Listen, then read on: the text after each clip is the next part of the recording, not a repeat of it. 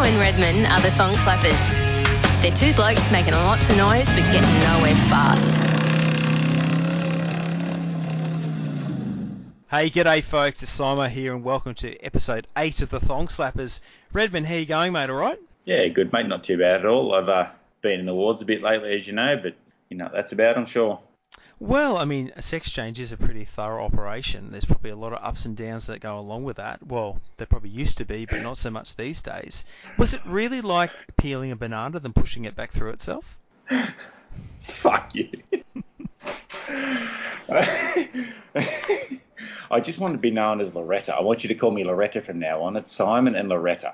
Loretta. All right then. Uh, Loretta. Loretta. I've been in hospital for a, uh, a hernia repair thanks to a fucking BMX. Well, that's what happens when you get older. You just don't recover from stacks like you used to. That's why. Being 45 years old and on a BMX is almost disrespectful, really, isn't it? It's just you're just asking for it. Well, the thing is, if you don't feel like it's disrespectful, as in yourself, the 13 year olds at the BMX park will soon tell you that you're old and you shouldn't be there. Yeah, so. Well, the, the crazy thing about it is that anesthesia, give or anesthetic, gives me uh, constipation. I'm always constipated when I come out. So for the last 12 hours, I've been playing Laxette Roulette. Have you ever played that? no. no, but I, I kind of guess where this is going. Well, it's like regular Russian roulette. You know, you've got six six farts, and you know that one of them's going to be loaded. So like, the, the only Like a shot. Yeah. it is. Well, the only joy I've been getting from it is I've been wearing my thongs. So when I run down the hallway on that sixth one, it sounds like dead set fucking Lynchy in a HX Premier A. It's like down the hallway. eh? It's fucking terrible, but um, yeah, uh, Is that like when you bust and go to the toilet and you're running up the stairs and you go with each step when you've got like high pressure system happening? well, so you don't know because it could be the third fart. It could be like this, you know, the Deer Hunt. Have you seen the movie The Deer Hunt? Oh yeah, This- yeah, yeah. This could be the empty round or whatever. This might just be the fart. Yeah. You know, it's funny talking about like laxatives and things like that. You know, like we're always talking about how you know, like always being stuffed for time, like pressed for time. And I always say to you, man, my life is like just playing a game of Tetris where I try and jam everything into certain times a day. Like, say for example, like I'll turn the kettle on while I have a whiz, or you know, like while I'm cooking something in the microwave, I'm making a sandwich for the next day. Like, there's never any wasted time. Like, I make all my phone calls when I'm driving in my in my Ute on the hands free. There's no downtime. It's always jam packed in like a like an awesome game of Tetris, but it's just not that awesome because you realise when you spend your life rushing so much, you don't actually get to enjoy anything. But what I find is, and this is just purely coincidental, like when you go to the toilet, say, you know, for the morning bog on the toilet, I find that's when I do a lot of my texting and I read all your texts. And I find that if I read your texts and respond to you, this is a vision. Every time you get a text message from me, you're going to go, great, he's on the toilet. But I find actually a lot, a lot of the time your text messages have a laxative effect and reading your stuff. So it kind of has a bit of a double whammy. You think I give you the shits? you know what? I think they're just always there. You just help them along. So anyway. What about what about Gus at Stay Home Bloke with he's he's having a coffee on the toilet, talking about being busy and stuff like that. He Oh. what what that just astounded me at that at that time. I, I think I texted you at the time. I couldn't believe that. That's that's pretty cool. Look, the thing is with Gus, and look, Gus is a great guy. He's a great friend of Thong Slappers, and he's Is your mutt? he's he's probably the first mutt. He um runs a fantastic page on Facebook called All Things Bogan, and he does some fantastic videos on YouTube too called the Gus Bus series, and these things are, are hilarious. And he built a VC Valiant wagon Gasser years ago called Pork Hunt, and as in two words, two words. but the thing with Gus is now, like, he's got like seven kids under the age of three. Like, he's got twins and triplets and all this stuff going on. And he is the world's, he's a stay at home dad, of course, hence his name. And he is like the world's busiest bloke. And he sends me these photos of just things that are going astray in his household. And if you see those photos, you'll understand why he just locks himself in the toilet and has a coffee. I think it's just like his timeout. He puts himself in timeout.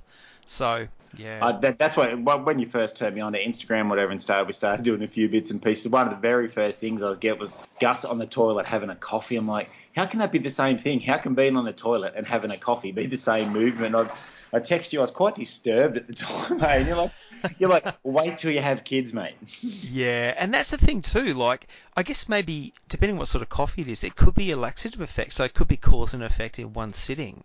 But yeah, I don't know. But you know what the worst part is, or the scariest part about this conversation is we were actually just opening the show, and we've got sidetracked into this straight away, which is good. I mean, it's fine. You might as well talk about what we're talking about. We've always said the thong slappers is just your and my phone calls we always have, just basically recorded. That's all it really it- comes down to. If we can't talk toilet humour and tit jokes, well then, mate, we've got no content. I'm sorry. Yeah, pretty much. Oh well, who says you need to grow up? It's definitely not something Peter- I'm really, you know, doing too well. So, Peter Pan.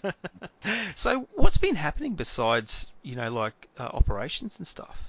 Oh, I've just been working in bits and pieces. My uh, grease change, as I called it, I got out of the grease a little while ago and I've done a career change. It's come to a grinding halt, and I'm back to the spanners. Ah, okay. How are you finding that? Well, how Well, will I- you find that? Do you think? Ah, it'll be all right, mate. It's what I know. It's what it's, it's what it is. But uh, yeah, I, kind of miss being the, the, the class clown sort of thing in, in any workshop. You know, it is. You got to be the class clown sort of thing, or the. Yeah.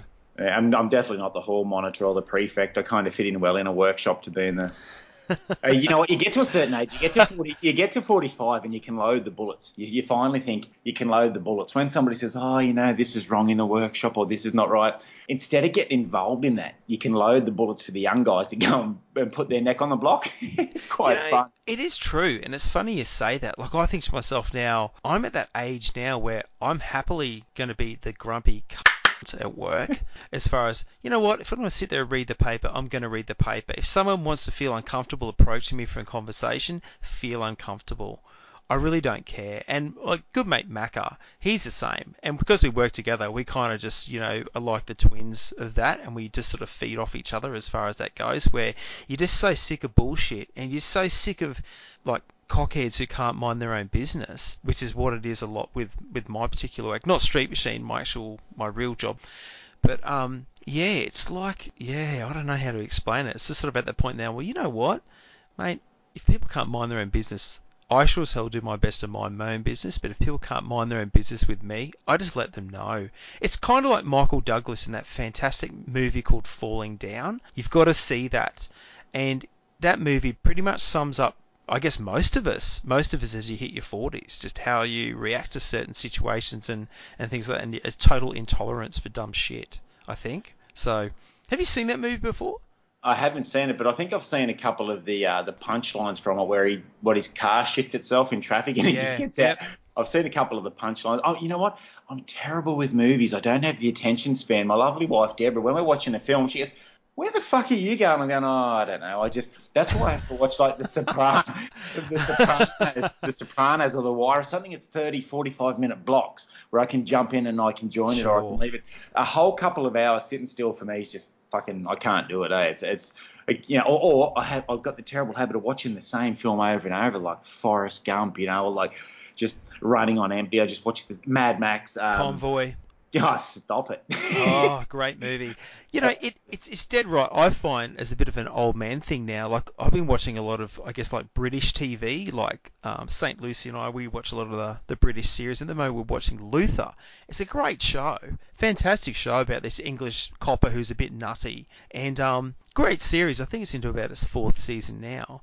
But the thing is, I'm finding as I get older, I can't understand what they're saying. It's like, have you got a fucking video? And I, we're actually That's watching terrible. it. We're actually watching it with subtitles on for that reason, so I can actually understand what's being said because I just kind of don't, you know, I, I, I have to play back and rewind stuff all the time to hear exactly what's being said, which is kind of scary too, I suppose. But anyway, hey, um, speaking of you and your actual operation, you know where we missed you, don't you? No, uh, yes, I'm, have to make some apologies here. It was at, uh, I'm almost crying here, mate. The Queensland Drag Challenge. Yeah, Street Machines Drag Challenge weekends. Yeah, it was a shame not to have you there. It would have been fantastic, like no question. And um, yeah, it was kind of you know disappointing not to have you riding shotgun too. Like as far But as uh, I think you may have made up. Yeah, I think you had somebody else ride shotgun. oh yeah, yeah, St. Saint- Lucy? St. Lucy kept the seat warm, so there was no problems there. She did, you know, try to do as, as good as she could to Did fill in for you. Well, I was about to say the fart jokes weren't as good, so you know, or the slagging or yelling out the window at people. But she had a good crack at it. She'll always have a go. So, um, but look, it was a fantastic weekend. That was April 13, 14, 15, and as part of that weekend, of course. Um, I was actually covering the Dial Your Own class for Street Machine magazine, like the Turbosmart DYO. And man, I've got to tell you, like, I started racing at Willowbank in the early 90s. Of course, then did a lot of street meets, did the performance streetcar shootout. So I've had a bit of experience with Dial Your Own racing. But mate, these days, it's a totally different kettle of fish. Seriously. Have you done much Dial Your Own? I've, the only thing I've ever drag raced is my road bike, to be quite honest, and I have to be honest with this. I've never drag raced a car, mate. I've been out to Townsville uh, drag strip when the, before it shut down, and I raced my road bike. Yeah, And, yeah. I, and the thing is, I turned up to the lights and I didn't know what to do. You know, I'm thinking green, red, and and my brother's beside me on his bike. I, so no, sorry, I, I haven't done any car drag racing at all. So yeah, Right. So- Eh, hang on, was that the Townsville Dragway that got shut down by people complaining that they bought houses in new estates that were built 20 years after the drag strip but didn't like the noise? That's that- it. It was crazy. And being typical uh, Townsville drags, all you had to have was long pants and shoes. I raced. I've got the video. I'll post of me in uh, Levi's and gym boots and racing my brother. And honestly, Rob, Rob will tell you this. He raced uh, beside me and he pulled a wheelie for 400 meters on his bike. Seriously, and the, and the commentator gets him back and goes, mate, do you want to have a run at doing that by yourself? So Rob done another wheelie, the whole thing, 400 meters of the whole, just by himself, just oh, not off the light or anything. But Townsville Drags was so much fun, and I've, I've got the distinction there. My car has never been beaten, but Robert took it out for me. I was at work, and he goes, "Can I take your white VK to the drags?" I'm like, "Sure."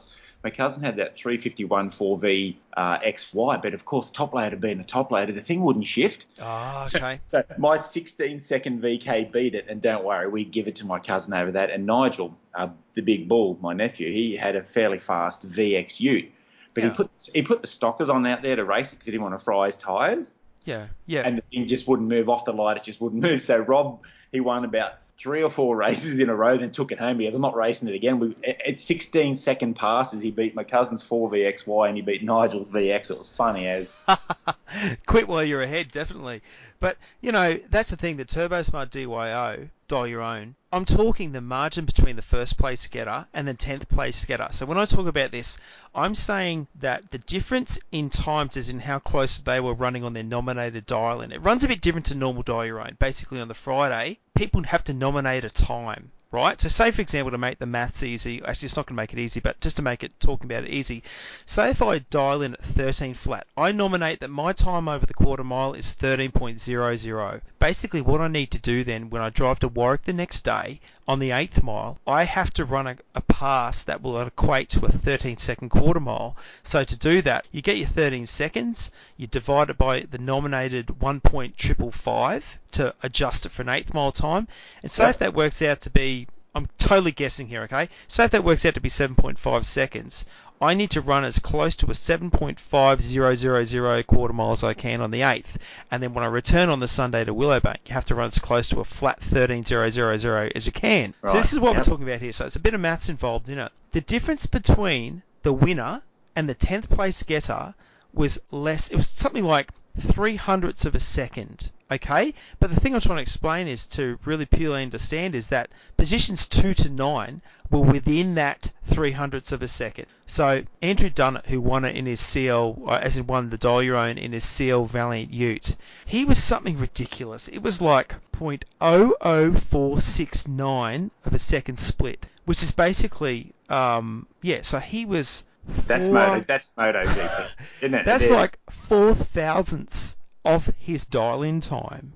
So you know what I mean? Like this is how close the racing was. So pretty much anyone who was running one tenth off their dial-in, you you came like 27th, 28th out of 40, 50 people. If you know what I mean. that- yeah, that tolerance is like that's the finish of MotoGP, isn't it? That is crazy. It is crazy, and that's how. And the people like these people are awesome racers. The entire class. I, I can't say enough about how impressed and just amazed I am. And I'm probably dribbling shit about this now, but I was seriously so impressed that these these drivers in their cars cut such. Look, we always used to talk about tenths and it came down to hundreds, but we're talking thousands and ten thousandths of differences between people's times, whether you come first or second. It's incredible. And I, I think Andrew had a mutt on board. actually, yeah, he did. Yeah, yeah, Phil, his cousin Phil. Is that And- Matter 351? That's him. Yep. Yep. Yep. They were. He, Shout they were- out. Yeah. G'day, Phil. And look, they had a great time too, and they're both good guys. And look, really, to be honest, all the people I spoke to at Drag Challenge were good people, you know, and that's sort of what makes it such a fantastic event. The only thing I do find, and this is probably just, you know, how it is, I suppose, like, I'll be talking to people and they say, oh, yeah, what car you got here? When I tell them it's my Disturbia panel van, a lot of, obviously not everyone kind of likes that car. It's almost like, oh, right. And you just sort of see their, their faces drop a bit. It's even like, oh, fuck that piece of shit, that ugly thing. And it's kind of funny. No, no, but no, seriously. It's not like I have sour grapes. It's just funny, like people's reactions. And people go, oh, man, that's so cool. I remember that from when I was a kid. You know, that style. Yeah. And um, driving along, like you, you're driving along between stages, and the good thing with Drag Challenge is you're on the drive. People are so helpful. You know, if someone's having problems, people will stop and see if they need a hand, and it's really friendly like that. And it's very obvious when you're like driving on these back roads as Scotty sets for you, where you got to go through via Timbuktu to get to Warwick from Willowbank. You know a drag challenge car when you see it. If it's driving towards you, for starters, they've got the drag challenge sticker on the windscreen, but secondly, there's not many old school cars on the road, so it's good. You know, you give people a wave, or people give you a wave. I find most of the time people would wave back, which is pretty cool. But um, it was just a great feeling. It's just a great atmosphere, and I really hope it's something they bring back to Queensland again. So yeah, no, it was a great time. I actually, uh, the only probably hiccup I had was I egged a tyre on my panel van on the way back. So that's sort of something I had to look at. And I, you know, it doesn't matter how much preparation you do sometimes, like whether it be all the tools and spares in the world. I friggin' egged one of the front tyres, like got tread separation. So um, yeah, that You wasn't have- the go. You have a spare, or do you have to run a dodgy spare, or put them on the drive and then run them on the steer? No, it was a steer tyre anyway. It was just the right front, and I could feel it coming in kind of by the time we actually got past about Willowbank on the way back. And I basically just, just cruised it home. You know, I could just feel it coming in. And the thing is, too, is like the tyre's 2011 tyre. Like, it's an old tyre. And to be brutally honest with you, in my work, like tyre failure is a massive thing that gets looked at, and it's something that I really should know better about. But I guess that I remember buying those tyres. It was like it was yesterday. So I guess the trap for sort of young players and old players, and that's whether you spell player like Y E R and or Y A, depending if you how cool you are or not. But like, is to actually check the age of your tyres because the tyres have got like 70% tread. Like they're good tyres, but Yeah. in 2011, like they're seven years old, and that's basically why it's let go because of the age.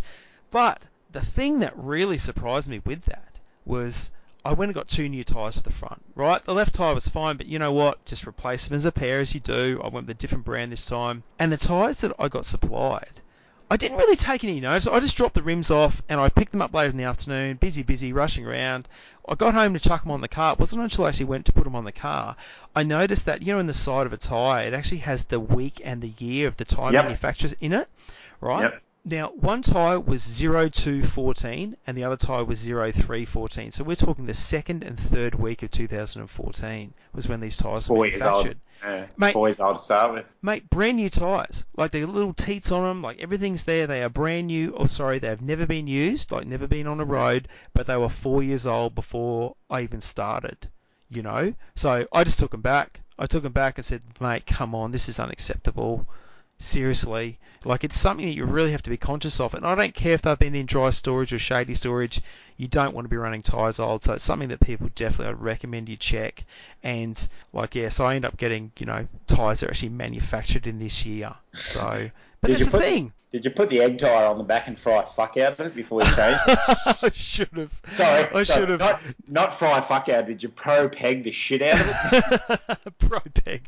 That's about as good as it gets. But um, yeah. Look, so look. Anyway, drag challenge weekend. I'd highly recommend anyone to go, whether you race or whether you just come along and spectate. We had a fantastic time. So it's it's one of those things too where it's great actually to catch up with the Street Machine crew. It's very rare that everyone's kind of or nearly everyone's in the same place at the same time because you know, we're dotted all over Australia, really. So it's kind of good to catch up with people in the flesh. But I tell you what, I've got to give kudos to them, not saying including me in this, because I basically was just looking after one thing.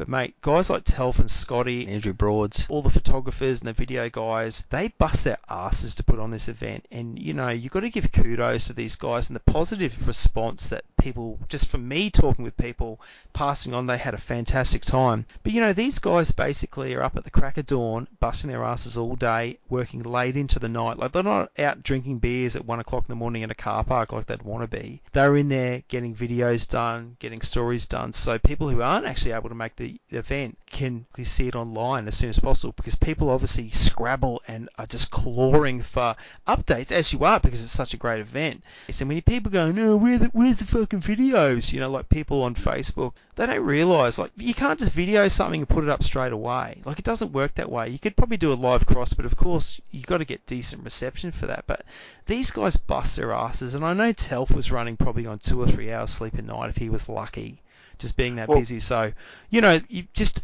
I really just want people to understand, appreciate the hard work that goes into it to make it such a fantastic event by all that crew. So, yeah. On that on that note, being a massive fan of, of Street Machine magazine, I was, I was only thinking, and I was talking to somebody the other day, saying that Street Machine magazine is our interface to the cars. I'm never going to, well, not never, but very rarely am I going to go to actually get to see X Boss. Am I going to get to actually see the cars? The only time that I'm going to have in, interaction with the top 20 cars, like happy with them cars, is in the magazine. So when guys like Thorogood, when them guys to take the photos, when they do the actual story in the magazine, that's it. Like me, like every other punter out there, that may be our only interaction with that car. Yeah, so it's, impor- yeah, that's it's exactly important right. to us.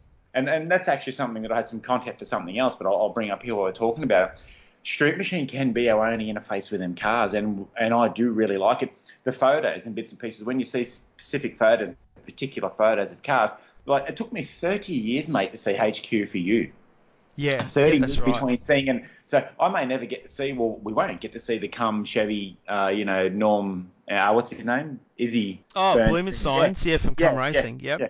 The only time I ever get to see that car is in the magazine. So for us, it's important. And you're dead right when you, you touch on that topic, saying it's a lot of passionate people putting together our hobby for us. And, and of course, I'm always going to be a, a, fan of that magazine. But you, are dead right. That content is us, is us for ours to own when they put it forward like that. You're dead right. I'm, I could not agree anymore, mate. There are a lot of passionate people making it good for us. And you know what? I was talking to um Ollie from ADB, and he's saying all that online content, all that stuff that they do is fucking free. Yes, so they, that's right. And then you That's get some, ju- then you get some jerk off that writes, "Oh, why didn't you just cover the fucking Honda or whatever?" Fuck you, it's free, buddy. You know, like you're getting the shit for free anyway. and I, I thought that was Yeah. a good point. You know, Yeah, look, definitely. And I think one thing about especially seeing cars in the flesh, like it's very rare that you get to see, I guess, interstate cars in the flesh. Sure, hot rod shows and stuff you can, but like I say, with the 30s, it can make an actual difference to your overall impression on those cars. And I guess that's something I learnt firsthand at Drag Challenge. Mate, Terry Seng racing that HDT yeah, I love it. Yeah. Right, okay, it's a replica. Can I just say just quickly a little sidebar as we do? Like Terry Seng, he ran 766 at 179 mile an hour on Sunday at Drag Challenge, and I ah. actually, oh man, I saw that pass. I was sort of standing in front of the corporate boxes there at Willowbank, so I was sort of watching it from behind. I was having a chat with um, Andy McConnell, like Fireball. We're having a bit of a chat about various stuff. His mate had a really tough HG Premier twin turbo thing there, and we're having a bit of a bit of a yap. And mate, this Tor- uh, not Torana, this Commodore it was the probably the one of the most unbelievable passes I've ever seen. From especially like looking at it from behind the car, like watching it from behind the car, it literally was like it was shot off as like a shot off in a rocket. It just was it was there then it wasn't and it was dead straight, just a dead straight perfect run. And the crowd roar when he did 766. It was fantastic to watch and you know, also on on that impression thing, just quickly. Oh, and quickly, hey, with that VC, when they had it featured on Facebook, some dickhead's gone, oh, geez, I hope it wasn't a genuine Brocky. Who gives a fuck? Yeah. The fucking car has just done 766 and was driven between tracks. Who cares if it was or wasn't? A, it's not a genuine Brock, but who who would give a shit if it was? I'd prefer if Seriously. it was. Yeah, if I, I kind of would too, just just to annoy the yeah. shit out of people. Seriously, but fucking car show. yeah. Oh, look, this guy Tim, I don't think he'll mind me mentioning this, but as in this is a different thing, just about impression. I was having a chat to him on the Sunday, and he said to me, he goes, "Oh, he goes, we saw you driving around on the Friday, like you know, in between, like doing the run from Willowbank towards Warwick." And he goes, I'd only ever seen your panel van in magazines before, and he goes, mate, he goes, to be honest, he goes, I fucking hated it. He goes, I thought it was the ugliest thing out. I'm like, oh, look, fair enough, mate. I don't care if people hate it as long as they actually understand what it is. He goes, oh, yeah, yeah, I get it, I get it. He goes, but then I saw you driving on Friday, and you parked it up near the street machine tent. He goes, I thought, oh, wow, you know, kind of, it's got presence. He goes, I never realised how, like, high it was and how massive the rear tyres are, and it's kind of almost got a cartoon look about it. And he goes, so I thought, oh, sort of seeing it 3D, oh, you know, it's no, it's not too bad, you know. And he goes, then we saw you driving on Friday. We were following you for a while, and then you drove past us when we were at the servo. And he goes, mate, seeing that thing on the road, actually driving, he goes, I get it. I understand it now. He goes, you just, you can't, he goes, people's heads just snap like General Joe blows, and like kids are giving you the thumbs up and going, whoa, and yelling at you. And it kind of makes a difference, and it feels good when sort of people, you know, can change their opinion on something too you know, like with I- with what you do. And I don't know, it was kind of just I, I thought that was interesting. He's gone from like hating it to actually thinking it's not a bad thing. And look, I'll be honest, I've done that with a couple of cars too, where I've thought, mm, you know, it's not really my thing, and then I see it or I hear it and I go, you know what, loving it. So it does make a difference. That's where um, Brett Abraham, car 35, was telling me he's seen Johnny Sad's car in real life, the Mazda RX-3. Oh, yep, yep, Pretty- another one. Pretty easy to take the piss out of the car, obviously being a chook cooker. But he goes, when he's seen it, he goes, mate, fuck me, you want to see that thing. So Yes. you went, same thing when you said it. Just a quick disturb here, um, a story. I, I, had- I had the magazine at work a little while ago, and I was just showing this guy at work, and I'm going, look at this, you know, getting all excited. You know how I get excited. I'm going, this is my fucking mate's panel van. Look at the fucking thing. You know, it's got the Trans Am front end and all the murals. And he goes, fuck, that's ugly. But I remembered a few years ago he had a PT Cruiser. and I've just gone, I've just shot him in the head. I've just gone, well, it's no fucking PT Cruiser. And man, it dead set nearly dropped him. I seen his knees buckle and I walked away. Well, I won that one because you had the fucking PT Cruiser. Listen, a, a Nicky or a Lada Niva would give you more street cred than a PT Cruiser, I think, in But this I, day and age. I've, I've known this guy for years or whatever, but it's just funny as fuck that I've got a good memory for cars. Yeah, yeah, That- for sure. that, you know, I, I showed it to him, and I've known him for years, and he's like, "Oh fuck, that's ugly." And that I take that bit personal. You know, well, it's, it's no fucking PT Cruiser, and it, he's, he's probably got a Prado now or something or other. But yeah, that's it, it is what it's good that people don't get it, and it's good that people don't like it. It makes it even more important, I think. I guess so. Yeah, and at the end of the day, you know, you just got to build the cars you want. You know, so when you die, you've done what you've wanted to do. Really, as far as I'm concerned. But um, If, if yeah. everybody if everybody liked it, you know what? Soccer's the most popular sport in the world, and Camry's the high. A Corolla is the highest selling car. So there you go. If you want to play to the numbers, go and play soccer, drive your Corolla. That's it. Hey, um, can you hear that? Can you hear that noise? Describe it.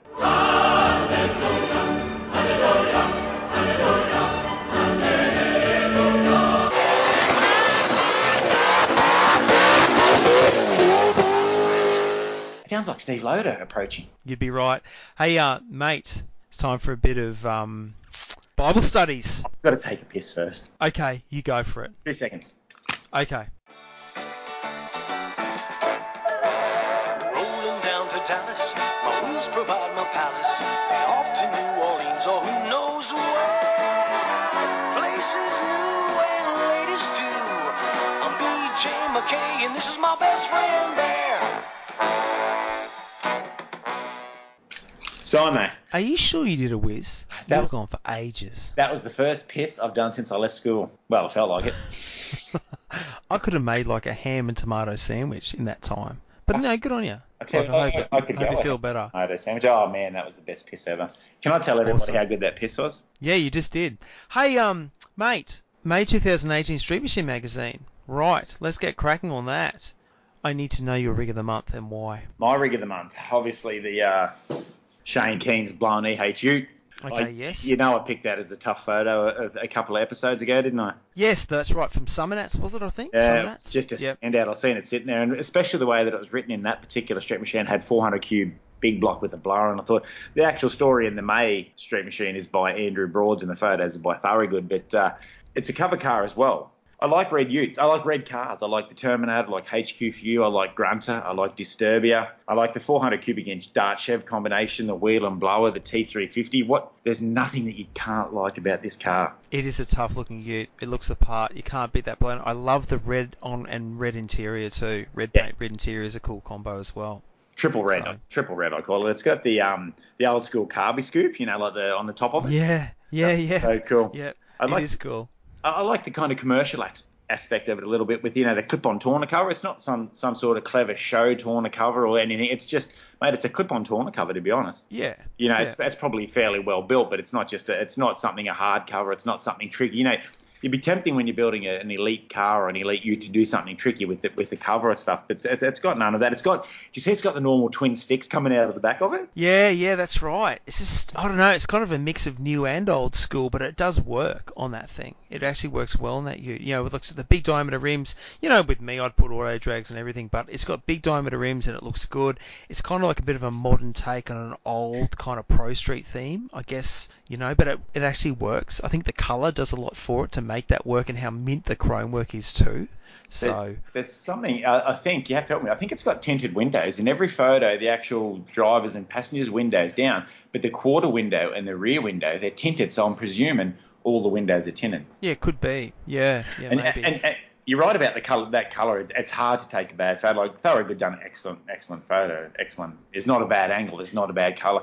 That Ute would be very hard to take a bad photo. You have to drop your iPhone in dog shit to take a bad photo of that thing. That's it. Hey, um, would that did that car make your poster child as well? It did, of course, it did. It went straight up in my uh, in my shed as, as the poster child. Did, if can you have a look at the if you've got it in front of you? Is the column shift been changed to right hand side? See the blinker and the I think he's put the actual shifter, the gear selector, on the right hand side of the column. Maybe to free Right. up free up a bit of room with the bench seat, the cruising with you. It doesn't say anything in the story. Maybe I'm over editorialising it. There's a word. But um, have a look. It looks like the shifter's on the right hand. The gear shifter's on the right hand side. It actually does. As usual, I'd never noticed that. And you being the super guru of reading magazines, that's an interesting concept. Maybe it is. Look, it could be. I haven't actually. Well, I haven't remembered reading anything about a steering column change. Whether it's come from something left hook, who knows? But that does make sense. It does free up more room inside for sure. Mate, what would you consider to be your rig of the month, my friend? Okay, I'll try and make this as uncomplicated as possible. But you know that's, No, don't. Yeah, impossible. don't. There's no reason to. Alright.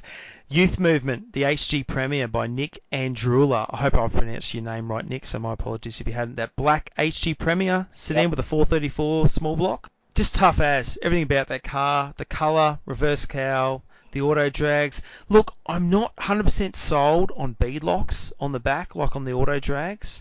Or bead locks in anything really. That's just my own personal preference. Like with any car, I just the bead locks just don't. I know it's just kind of something that people obviously need to use if they're running high horsepower or But the it's sort of a trend or a bit of both. Yeah, but I just it just kind of makes the wheels look like 13 inch diameter on the back and 15s on the front. But And look, that's the only thing I would probably change. But I love that car. I love the fact that this guy's 23. He's a Gen Y, and he's just thought, you know what, fuck this. I'm just going to build a tough car, and it's a beautiful car. Like I'd have that car sort of you know any day of the week. So that's definitely my rig of the month. Was followed closely by Jared Wood's XT Falcon, the silver Falcon. Oh, fuck, that's tough, man. That Oh, same. man. It had to be a blown Yeah. H to knock that thing. That thing is a. T- I could almost give that equal first. That's a toughie. That thing, isn't it? Yeah, it is. And that scoop, I love the bonnet scoop. You know, look, I don't know if I've just got a mental illness that hasn't been diagnosed or what, but I Yes. see that picture and straight away, and straight away, all I can hear is, you know, the theme from The Omen, that movie The Omen? Or I see that photo and I see that bonnet scoop, and I just hear that theme of The Omen. And then when you look at the engine bay, I hear the same thing. I don't know the film. Sorry, no. Okay, um, I'll just play it for you now. Hang on.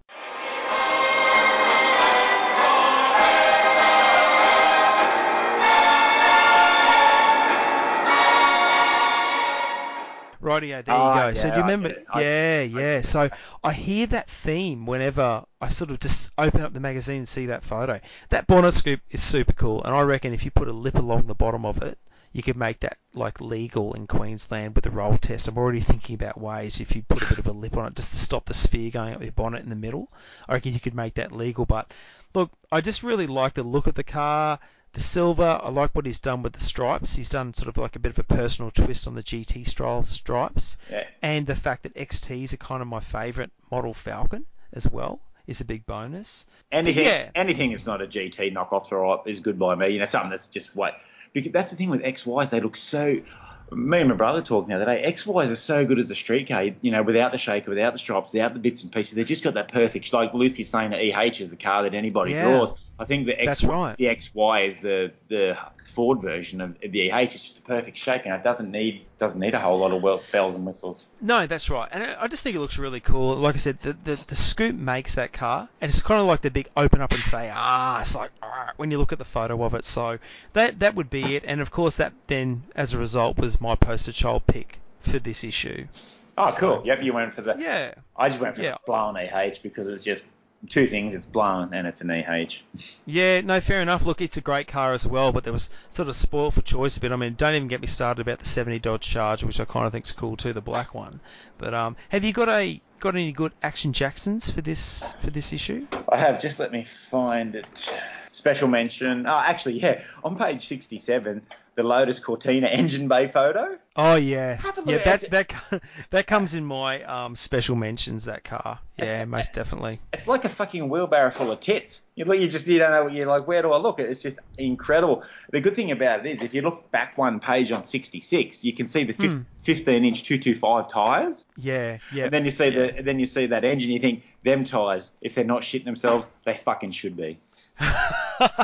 That's right. You know, it's funny that Mark One Cortina, just having a V8 manual Mark One Cortina to start with, would be just an awesome car to drive. It would just be like driving on butter, right? But the fact it's actually got a ProCharger as well, it just it's a fantastic car. Fucking I love it. Crazy Kiwi. That photo is by um, Alistair Ritchie. Actually, it's a great. It's a great. I just like the way that within two inches in the magazine, you see that mad blown engine bay, and then you see them little 15s. You go, well, something's got to give. It's like Mark, Mark Delacroix's Escort, or it's like seeing fucking Yes. Lynch's Corolla for Yeah. the wheels. Yeah. Okay, something doesn't work there. But um, page 78 is a special mention too for me. There's a, a white Datsun 1600 and a drag race Yeah. and a green Corolla. In street, Oh yeah, yep. I'm That's a great photo actually too. I'm, I'm Yeah. always going to stick up for the four cylinders, man. I just, I, like you say, you got a mental illness, mental illness. There's something wrong with me. I do like four cylinders, and they got a place. They, they have a place, especially the old school four cylinders, like you know the SR such and such or whatever, and the Sylvias, whatever. It's not my. Uh, it's not where I, you know, I like the Corolla, Hmm. oh, the old Corollas, the old Datsuns. You know, I love VW Beetles and all them. That's right. What, No. what have Look, you got definitely. for some photos? Mate, I guess if we stick to special mentions, yeah, it was definitely Simon's Mark One Cortina with a you know V8 manual plus a ProCharger. I think that's pretty cool.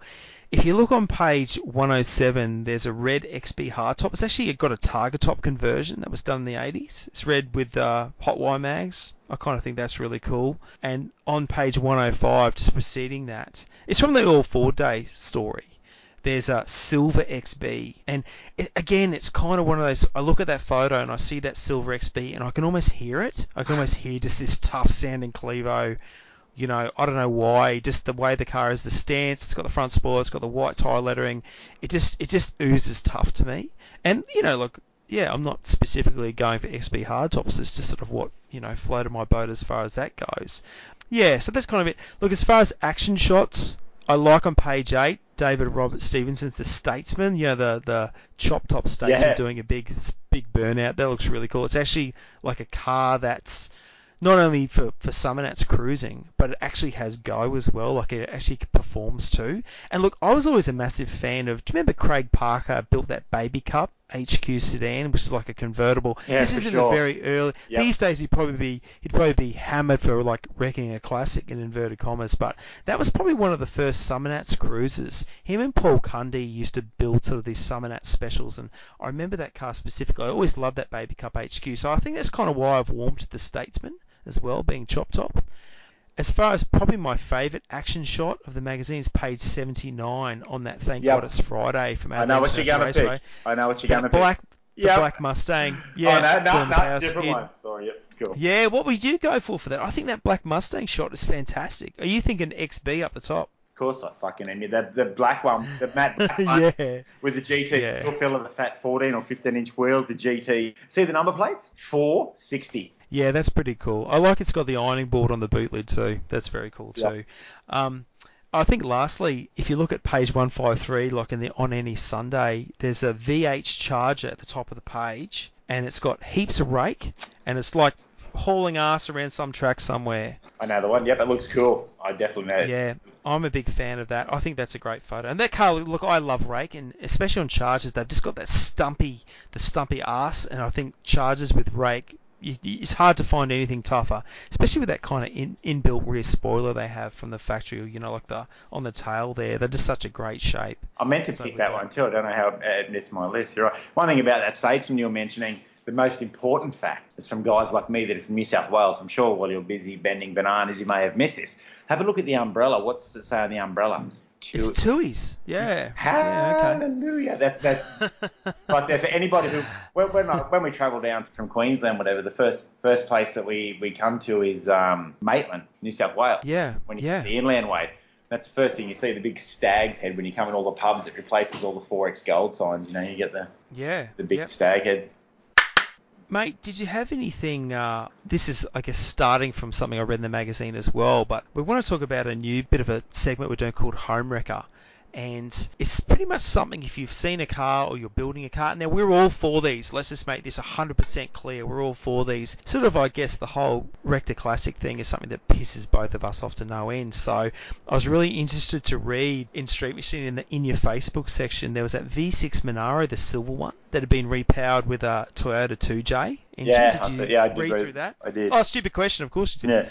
Mate, having a read through that, the best comment in that whole entire in your Facebook, and I read this actually online as well, so I'm, I've got kind of having a bit of an educated guess at it. Hang on, I just need two seconds to find it. Hang on, mate. Yeah. Please hold. Ah, fuck me dead. Hang on. Not in your wildest dreams. Okay, my favourite comment from that entire in your Facebook, both in the magazine and online, is from Steve Eason.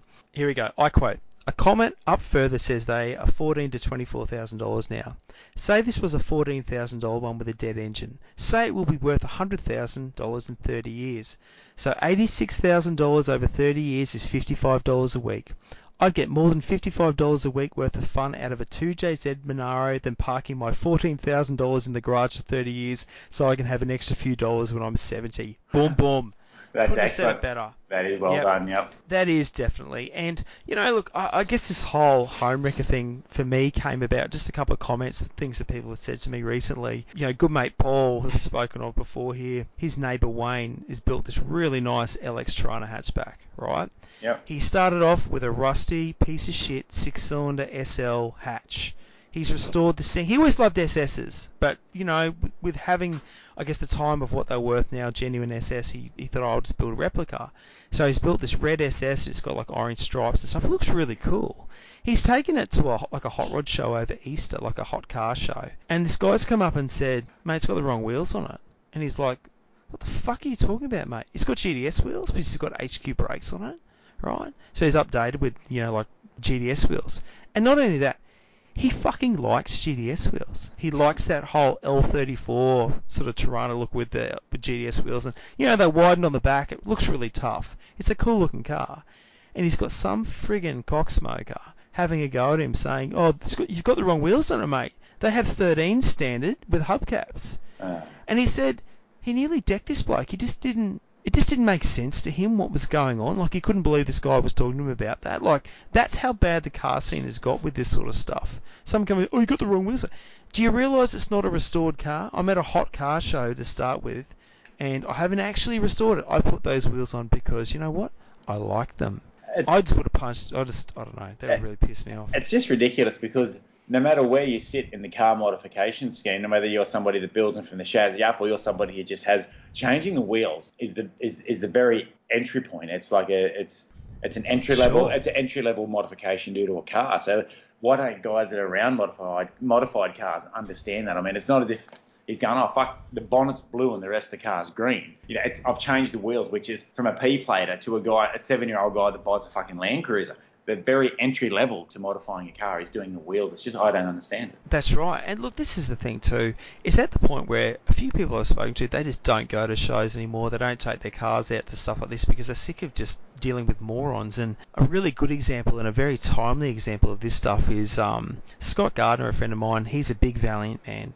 Right, he's built some really cool Valiants over the years. He's got at the moment he's got a few in his stable, including like a really tough Hemi 265 powered VG Pacer. And um, you know, it goes really well. He's had good success with the drags. He loves his Valiants, but he loves drag racing too. And recently he bought an AP6 Valiant Ute that's a roller. So no motor and box, it's like a blank canvas for him and he looked at all his options for basically his plan was he wanted to build a car for 20 grand that could be done as like a street strip car. So he decided, well look, I'm going to go with an LS conversion in it. He looked into a few different things, like in Queensland, he wasn't allowed to fit like a turbo Barra engine because of the the weight, the restrictions there, or a 2J he thought was sort of going to be too expensive. So he went with this LS engine. He did the full LS conversion, the AP6 It's a beautiful ute.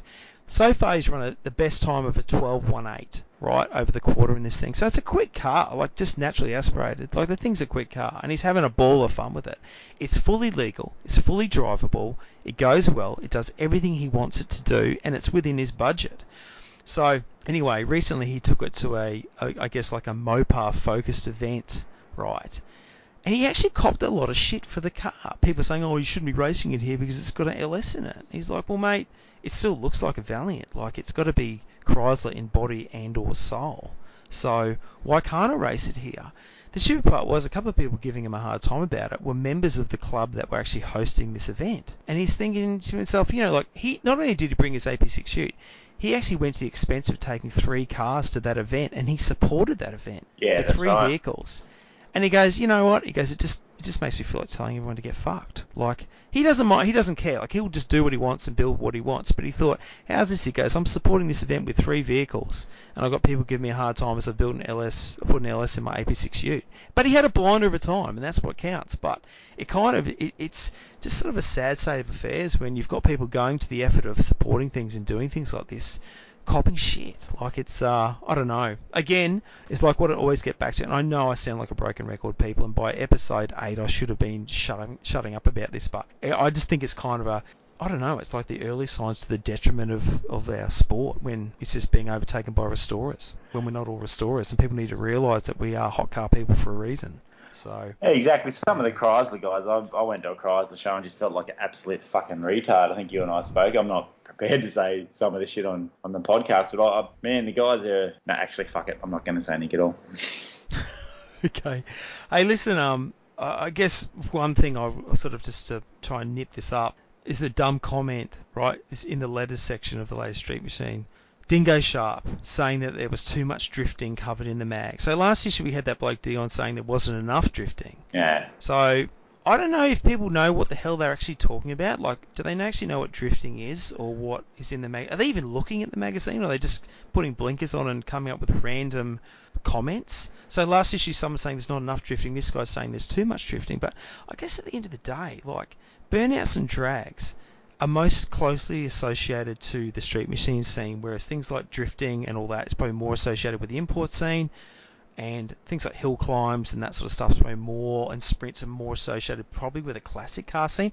I'm talking about on the whole. I'm talking about the majority. Sure, you have people that mix between the scenes, and that's fantastic. And I love seeing bits of every type of coverage. But if the drift, if, if say like the drag racing and the burnouts outweighs those other motorsports in Street Machine or any hot car magazine for that matter, it's probably because those two types of events are more associated with our specific hobby. And I don't know whether this guy Dingo with a name like Dingo Sharp, he's obviously probably just taking the piss anyway with his commentary.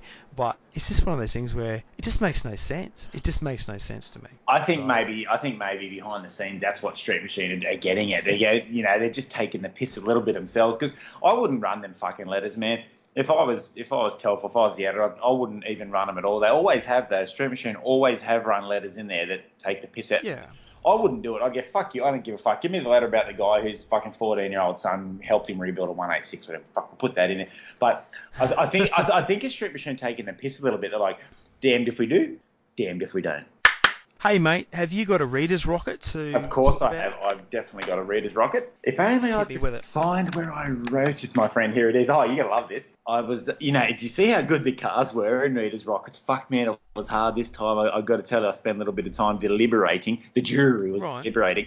Um, I ended up going for Rob Kransgy's. I hope I'm pronouncing that right. I'm definitely not. 68 SS Camaro. Yeah, with the Centerline Pro stocks, a red one. Yeah. Yeah, well, there's some EKFCs in there that are pretty cool. Got you know, obviously the patina and the good motor and stuff. But the reason that I chose it is I like red cars. I, Yeah, sure. I like stupid low cars. My cars, my Ute and my uh, VK, they're too low. They're a pain in the ass, but I like low cars. I really do. The decals and the badges on that SS Camaro help. You see on the guard the uh, 350 badge and the Yeah. on the nose cone, it's got the SS and all bits and pieces. It's converted to right-hand drive, which I that works on two levels. I always say that I'm a driver. I prefer a car that I can actually drive, so I need a right-hand drive, and it also pisses off the purist. You know, you read a lot of stuff about guys who've um, converted Corvettes and Camaros, and a lot of the guys are like, oh fuck, it's a waste of time converting them. It gets rid of the original, you know, feel of the car.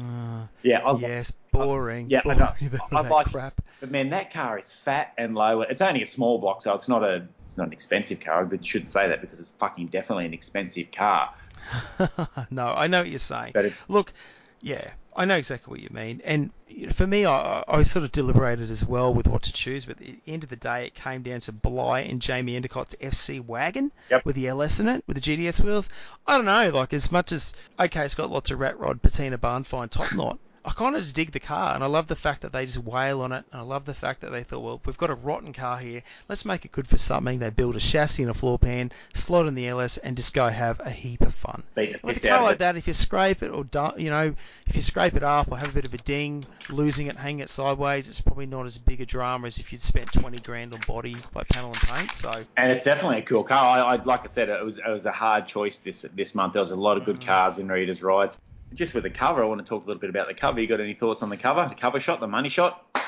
I done a little bit of research, but not enough for it to be decent. But what I've noticed is in um, in the May in the this this edition, it's shot from the right hand perspective. You see how the car shot from the right hand perspective. yeah, In yeah. in April, the LC6 shoot is shot from the left. oh yeah, And, yeah. and in March, and in March, it's shot from the right. I wonder is, and I and I ran out of magazines. I had to go to the shed to get the new ones. I couldn't be bothered. I wonder is it left, right, left, right? Do they actually do that? Because it has been for the last three issues. Left, right, left. I honestly don't know. You'd have to ask Tel for that. But it's probably you know something they have to do to keep people happy. That oh you're favouring left-handed shots too much over right. You know in this politically correct stupid society, it's probably what they have to do so everything's fair and above board. No, I'm just bullshitting now. I wouldn't have a clue. Hey, could I you- seriously don't know. Could you shoot one card just from one side and, and get away with it? Probably the problem you'd have there is the the fact that the magazine's portrait style, and you kind of lose that proportion because the car, if you shoot a car sideways and run it, you know you see them. They do that sometimes with like say on the cover now, it's got the Mark One Cortina down the bottom. They've done it in the past with like say like the secondary car on the cover is shot sideways. But if you did the main car, you're going to have so much background, you'd probably lose that effect of how much car is actually on the page, if that makes sense. If the magazine was landscape, like if it was turned sideways, yeah, by all means. But the fact it's portrait orientation, you probably couldn't do it. So Can I, I'll talk about what I call the undercard. Uh, the other cars. Listen to this for the actual cover of what's on Street Machine. So you've got the main car, the Red EH, but listen to this. This is what they've got written in words on the undercard. Right? You know, the undercard boxing. yeah, yeah. This is the undercard. This is what's written on the front cover. 1200 horsepower ESP. Righto. Blown V8 Lotus Cortina. Yes. 434 cubic inch HG Premier. And 550 horsepower Corolla. That's, yeah, that's right. That's the fucking so the most normal like the the most normal thing there is probably a 400 cube HG Premier. So that's the undercut. that, that's the fucking undercut. Anyone that reads that goes, oh fuck, I better buy this. yeah, exactly, exactly. I just think it's cool, eh? Big time. Hey, lastly, for the May 2018 issue of Street Machine, I just wanted to give a special mention to uh, a custom FJ Holden. Have you seen that? It's on the uh, Adelaide All Holden Day on page 119. It was built by Colin Dempster back in the 60s, and a guy called, John McCulloch owns it now. He's owned it since 1975. And it just really warms my heart to see custom FX and FJ Holden surviving, and or really any early model Holden for that matter, seeing they were just such a, a mainstay of the hot car scene in the 50s and 60s and into the 70s. You know, um, what are your thoughts on that, mate? Well, you I know you're not. you know that we love humpies, that I love humpies, I love FJs, I love F- FXs. Mm. Funny thing was when I when originally we started texting each other, when the magazine had been out in each of our mailbox about ten minutes, and you and I are crazy texting each other. And as soon as we come across that, and you've said, hold on, we'll keep it, we'll do it for content. Uh, you know, for, for the podcast. I just think it's one of them standout cars, and it's important that that is in the magazine, and it, it's it's it's a great car, and it just looks unreal. And also, it points back to where we come from, to custom putting a different front end. When's, Exactly. the, la- when was the last time Yes. you've seen XB headlights in a Monaro? You'd be fucking burnt at the stake. That's right. And the thing is too is that say speaking with this Humpy, have a look at the actual headlamp frames. They're almost I don't know, like more than octagonal, but the shape of the actual headlight frames, like the thought and imagination that went into building this car. And the cool thing is, it still runs a grey motor. It's still like a hotted up grey, of course, and has the cool body mods. And if there's a there's a book that was released in the 80s called The History of Holden since 1917 by Norm Darwin. This book is chock a block full. It has a section specially dedicated to custom humpies, frontal treatments, and rear treatments. And I just love seeing this history preserved. I'm just glad that the guy who owns it isn't going, oh, well, fuck, I'm going to take all this stuff off and put it back to standard FJ sheet metal. I'm glad that he's preserving this history for all of us to remember and, and admire as the years go on. So, you know, but you can't help but think there'd be some sort of uneducated dipshit walking around that show going, oh, he's wrecked a FJ or wrecked an FX or whatever, without realising the car's probably twice as old as they are, With- as in in that build. Yeah. Without passing judgment on anybody, and your car's your own to do with your, if you like. I really miss uh, Rex's FJ, mate. They they modernised it and they updated. Good on them, you know, that's a good thing to move forward. But fuck, I miss that car, man. You know, they Yeah, it's very difficult to update a car and have it still, I guess, considered to be timeless. And that's probably where it would be very difficult, especially with a car like that. Like that would be one of the most iconic cars in Australian street machining or hot car history is Rex's FJ. And I don't know, it, it kind of is a shame. As much as people can do whatever they want with their own cars, don't get me wrong. It's just sort of one of those things where it almost needs to be in like the National Motor Museum, that thing, Yeah. for, I for everyone to enjoy. I pissed myself with what Telfo calls a grey motor. It's still what he calls a grey motor in the emails. My grey matter. yeah, yeah. I think as, yeah. as we get older, that's correct. My grey matter is not as good as it once. Are you talking about your grey motor or your grey matter? you know, it's funny. We've we've lost so many custom FX FJ Holdens over the years. Like my favourite was one called Blue Jay that was built by Tony Andrews in the '60s, and like so many of them, they've just been lost to time. You know, bits and pieces of the cars literally turn up every now and then. Like there's see a picture of a rusty front end sitting in front of someone's yard or whatever the case may be. But um, I'm just so glad to see this in such good condition, and hopefully it'll be something that maybe they might look at featuring again. You know, Yeah. featuring for the Hot Rod Special or in Street Machine itself. So that was definitely a standout to me. So yeah, I loved it. As soon as I seen that, you you hit the nail on the head. As soon as we started texting each other, you're like, well, well, hold it, keep it, let's use it. Oh mate, I'm just so passionate about this stuff as are you, and I know you're a massive, you know, F, FJ Rex Webster I FJ love fan. So I- I just sort of wanted to get your opinion on on the sides, like what you think about as far as like in a, you know in a wild custom like that goes. That was all. So I'm glad you're a fan. I could have just ended up one of those three and a half hour phone calls. all we do is just record them and call it a podcast. That's all that happens there. Damn straight. Speaking of which, which, mate, that actually wraps up episode eight for us. So, um, as always, got to put out the thanks. Jackie and Nick, Macca and Harry, and of course the two ladies who let us do all this shit and just dribble crap for hours on end is St. Lucy and Queen Deb. So, uh, thank you to everyone involved, and uh, of course, don't forget hashtag Mut. Join our Instagram page. Facebook, as we say, it's a bit slack. I've been, I personally been very slack on that lately, and sort of sticking with Instagram because that's kind of where the action happens. So, if you're thinking, oh god, these guys put out a podcast, but they put like one photo every two weeks on Facebook, you'd be right. But if you went to Instagram, a lot of good banter back and forth too, and Yeah. um, it's something that I sort of definitely enjoy as do you. And it's a lot of stuff. Picture tells a thousand words. There's a lot of stuff we talk about on the podcast that we feature on the Instagram page, plus a lot of stuff that we talk about to do with customs that people send us that we can't really describe in words on the podcast either. So go check it out. You won't be sorry. It's at the Thong Slappers on Instagram. Um, so yeah, mate, Red, I look forward to speaking to you about episode nine and cracking on with 2002. We haven't even started talking about the hot cars from 2002. It's all happening. Hey, it's, it's all good, mate. Yeah, we definitely use Instagram more than Facebook. I've had something come in from Instagram lately. It's too good to even post on there. I don't know. I'll speak to you about what we're going to do with it. It's from Damien Lowe, and it's just too good. I can't. I, I cannot bring myself to post it on Instagram, mate. We need to do something very good with it. I'll, I'll talk about it when we when we get a chance. It's really good. Sounds good to me. And um, of course, just so everyone's aware, next episode, episode 9, we'll be having a chat about our 2018 Thong Slappers of the Year. We've got a couple more people we'd like to mention who've uh, nominated or been nominated for this. So the 2018 Thong Slappers Gen Y of the Year award is going off for June 30, the winner of which will receive a subscription to Street Machine magazine.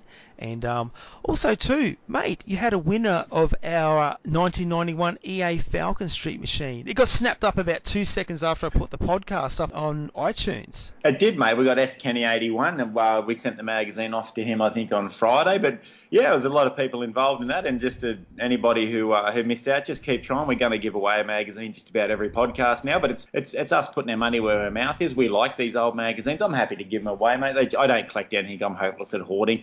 But um, we had a lot of interest in that magazine, and it's a good thing. Uh, these magazines are cheap, they're fun. So uh, Yeah, it- definitely. And if we can Yep. spread the love to other people, you know, especially too getting other people on board with what we enjoy, we're going to do it. So One- there's one- no problems there. One thing I'm terrible at is when I read a good book, I give it away.